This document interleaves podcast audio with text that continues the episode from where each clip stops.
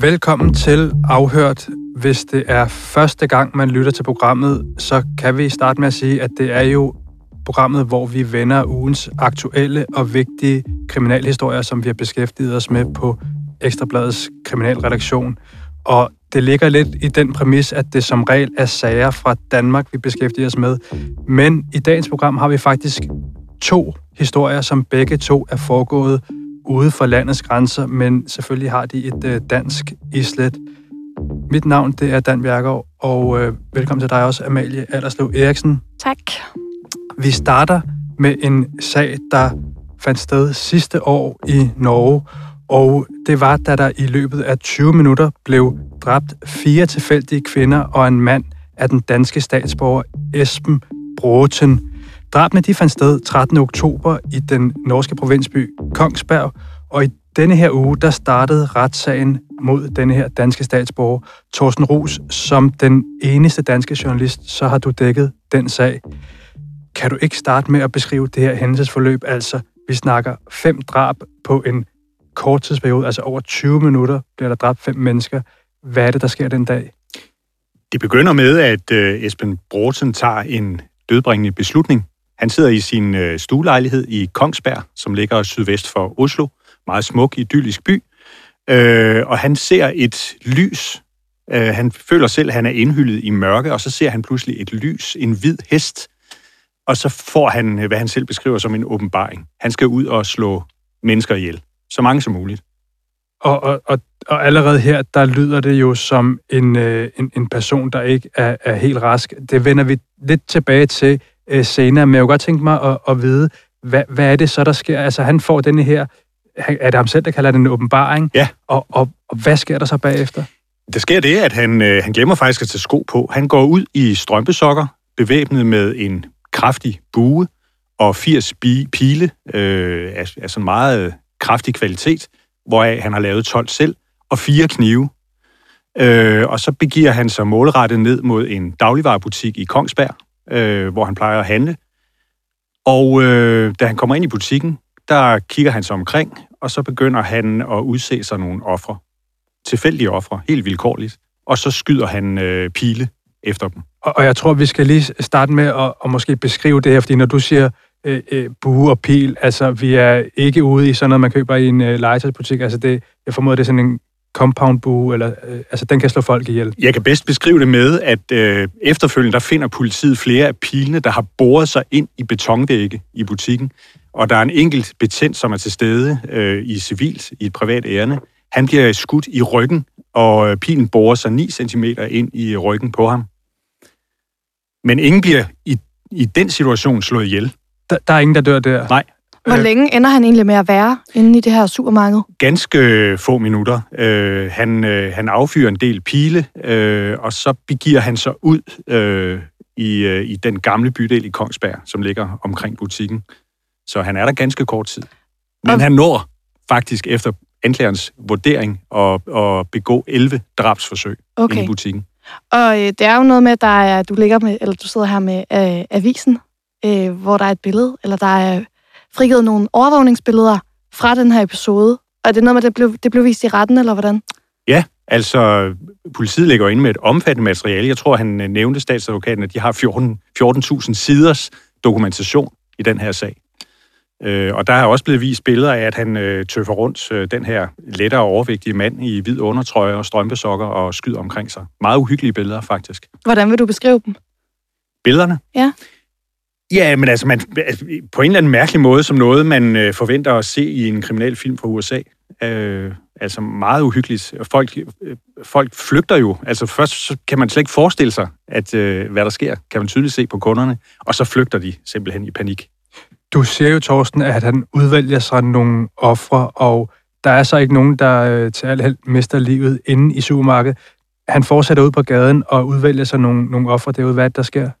Jamen, der sker det, at han bevæger sig rundt i det her kvarter, hvor han selv bor, og så gør han det, som også har gjort meget indtryk på nordmændene, at han simpelthen nærmest bryder ind i forskellige lejligheder og rækkehuse.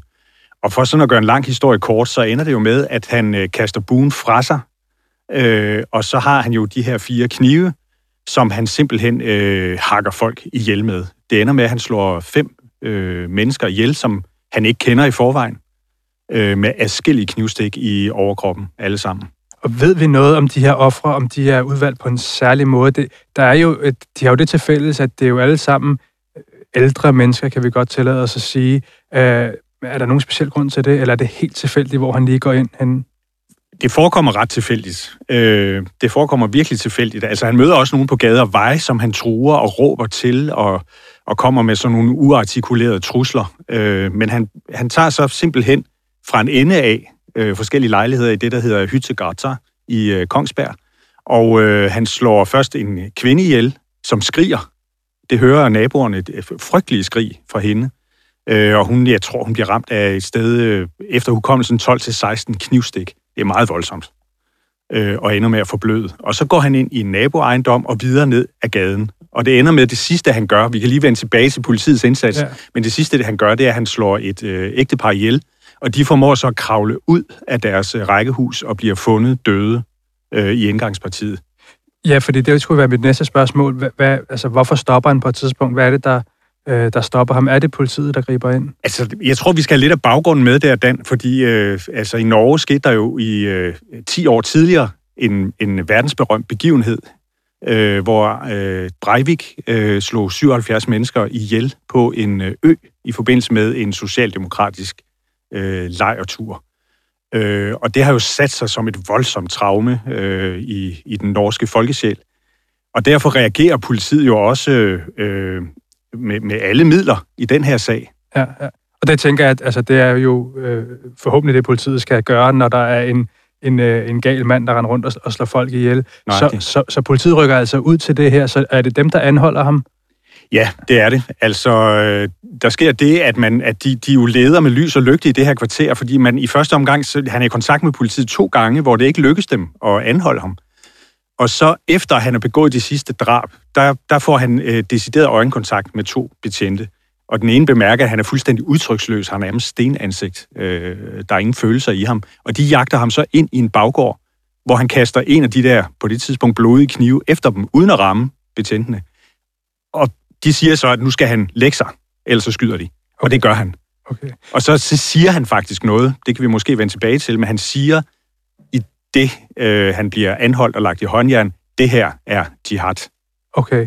Og ja, det vil så være faktisk en fremragende overgang, man skulle tro, der sidder og læser det her manus, Torsten. Fordi du sagde selv, tankerne leder jo hen på den her forfærdelige terrorhandling, der var med Anders Breivik, som slog 77 mennesker ihjel ude på øen Utøya. Og det er jo sådan noget, som man jo instinktivt tænker, når man hører de her sager. Det var også det første, da det kom frem i nyhederne, at han havde sagt det her med jihad, at lå der et eller andet religiøst motiv i det. På det tidspunkt kendte man jo ikke identiteten på denne her gerningsmand. Men ved vi, hvad motivet til det her det var? Udover at han fik den her åbenbaring, altså har han haft nogen radikaliserede tanker på nogle måder, eller ja. Er det rent sindssyge? Altså, han var kendt af den norske efterretningstjeneste. Der var kommet underretninger, hvor han havde lagt nogle ret uhyggelige videoklip ud på sociale medier osv., hvor han også siger truende ting. Og der sker det, at det er jo ikke... I hvilken retning, tror han? Ja, men også, at han ville, at der skulle ske noget forfærdeligt, for nu at sige det på godt dansk. Ikke? Og det tog de ganske alvorligt. Der er jo også det med den her mand, at han er tidligere dømt for nogle ting. Så han var anset i den norske efterretningstjeneste for at udgøre en sådan udefinerbar fare. Så de havde øje på ham. Hvad var han egentlig dømt for? Han er dømt for småting. Indbrud på et museum, og for at have... småting, det skal man måske passe på med at sige, men han er også dømt for at have truet sin far med en pistol, og fik så et tilhold i den forbindelse. Men altså i sammenhængen små forseelser, tror jeg, vi kan vælge. Men det er ikke noget, han har ikke været tidligere ude og true, bestemte befolkningsgrupper eller folk med en bestemt overbevisning. Det er ikke sådan, at man kan sige, at han har haft et religiøst motiv, hverken på den ene eller den anden side. Nej, altså der er det ved ham, og det er jo ikke i sig selv problematisk, men han konverterede til islam tilbage i 2012, og har flere gange været tvangsindlagt, og faktisk fået også en diagnose som paranoid skizofren, allerede da han var i 20'erne. Så man kan sige, der er nogle elementer i hans karakter og hans adfærd, som gør, at man må sige, at han var potentielt en farlig mand. Han er jo dansk statsborger, men har levet hele sit liv i Norge. Hvad ved vi egentlig om Esben Brødten, udover det her, du siger, han har haft en baggrund med noget vold og nogle forskellige sager, men kan vi sige mere om hans person? Hvem er han? Det kan vi godt forsøge. Altså, han stod i lære som kok, som ganske ung, men har aldrig spillet en rolle på det norske arbejdsmarked. Jeg tror nok, man må sige, at efter vi har talt med Killa oppe i Kongsberg, de opfattede ham som en særling, men også han var sådan en, der tøffede lidt rundt og sagde mærkelige ting, og gik sådan rundt og trænede i sin baghave også, med de her stikvåben, som han sådan stak ud med og skød med bue og pil og sådan noget. Men det var ikke noget, som folk sådan hæftede sig særligt ved. En lokal særling, som egentlig blev opfattet som flink nok og harmløs. Og den tilknytning til Danmark, kan vi ikke lige en gang for alle sådan prøve at beskrive, hvordan hænger det sammen? Altså, hvis vi skal være helt ærlige, så er det en løs tilknytning. Han har været på ferieophold hos slægtninge i Danmark i sit liv, og hans mor er dansk. Men han opfatter sig selv som en nordmand, og er vel også dybest set norsk. Så det er bare en, hvad skal man sige, teknikalitet, at han har han har dobbelt statsborgerskab, og hans mor er dansk. Så på den, der er en forbindelse. Og du var jo den eneste danske journalist til stede, men der var et enormt norsk presseopbud der. Men kan du ikke bare lige prøve at komme lidt ind på, nu har du har jo beskrevet lidt, hvordan andre har opfattet ham. Hvordan synes du, han fremstod i retten? Ja, men altså, det særlige ved ham, det er, at han er nærmest udtryksløs. Det er sjældent, man kan sige det om et menneske. Altså, der er ikke rigtig sådan udtryk i hans øjne. Han taler lidt sådan automatisk. Og det var også karakteristisk, at da han sådan kom med sin erklæring, hvor han erkendte, at det her var en fejl, bare det, han bruger udtrykket, at det var en fejl, når man har slået 5 mennesker ihjel, synes jeg er påfældende. Altså, det er ligesom om, han er ikke sådan, hans følelser er et andet sted.